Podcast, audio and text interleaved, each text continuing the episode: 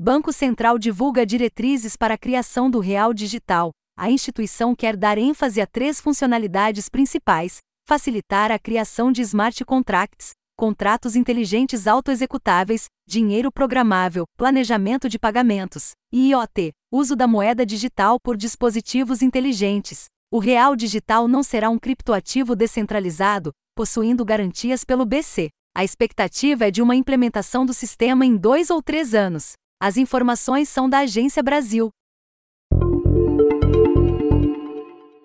Netflix estuda lançar serviço de videogames. Uma das ideias é oferecer um pacote de jogos originais sem anúncios, produzidos por estúdios independentes, cobrando uma assinatura mensal. A Netflix também estuda como fazer os jogos rodarem diretamente de T Vs. As informações são do site Axios. Novo material pode criar neuronews e sinapses para computação neuromórfica.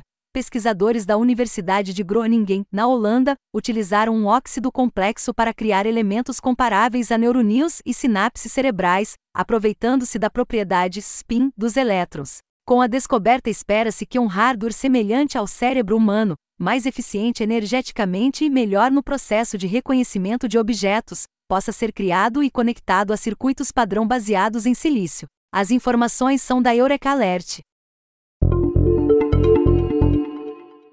Anatel quer ação proativa contra a venda de produtos não homologados em marketplaces de grandes lojas. A agência enviou um ofício para o Magazine Luiza, Carrefour, lojas americanas e Mercado Livre, pedindo que impeçam a venda de equipamentos de telecomunicações não homologados por vendedores que utilizam seus marketplaces.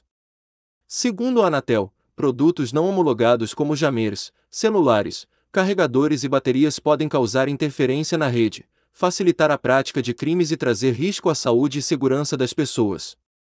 As informações são do site Mobile Team. Google agora permite proteção do histórico de navegação.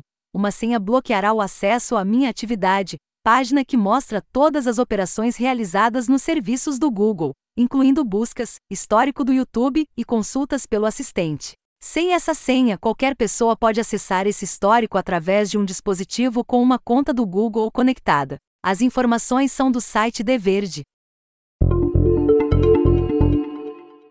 Microsoft quer revolucionar experiência de usuário no Windows dez. Segundo o site Windows Latest, a empresa abriu novas vagas para designers e gerentes de projeto que irão criar uma nova aparência visual ao sistema operacional, concentrando-se em cantos arredondados, recursos e transições semelhantes ao do Windows dez X. Nintendo Switch vende mais do que P S cinco e Xbox juntos. No primeiro trimestre deste ano, o console da Nintendo vendeu cinco vírgula oitenta e seis milhões de unidades, contra dois vírgula oitenta e três milhões do PlayStation cinco e um vírgula trinta e um milhão do Xbox. Segundo a empresa de consultoria Ampere Analysis, o Switch continuará vendendo bem ao longo desse ano, com os consoles da Sony e Microsoft ainda sofrendo devido a dificuldades na sua produção e disponibilidade em lojas. Microsoft Surface Duo recebe atualização que o transforma em um Nintendo D S para jogos do Xbox. O aplicativo Xbox Cloud Gaming agora inclui suporte para o dispositivo, ganhando um Gamepad virtual, com controles de toque, em uma de suas telas. As informações são do site The Verge. Coreia do Sul anuncia testes para adoção de criptografia quântica em grande escala. O objetivo é criar um ecossistema para a ampla adoção da tecnologia e proteção das comunicações dentro do país. As informações são do site The Register. Google lança oficialmente o Fuchsia, o novo sistema operacional, que um dia poderá substituir o Android. Inicialmente será instalado no display inteligente Nest Hub através de uma atualização, efetivamente substituindo o sistema baseado em Linux que era utilizado.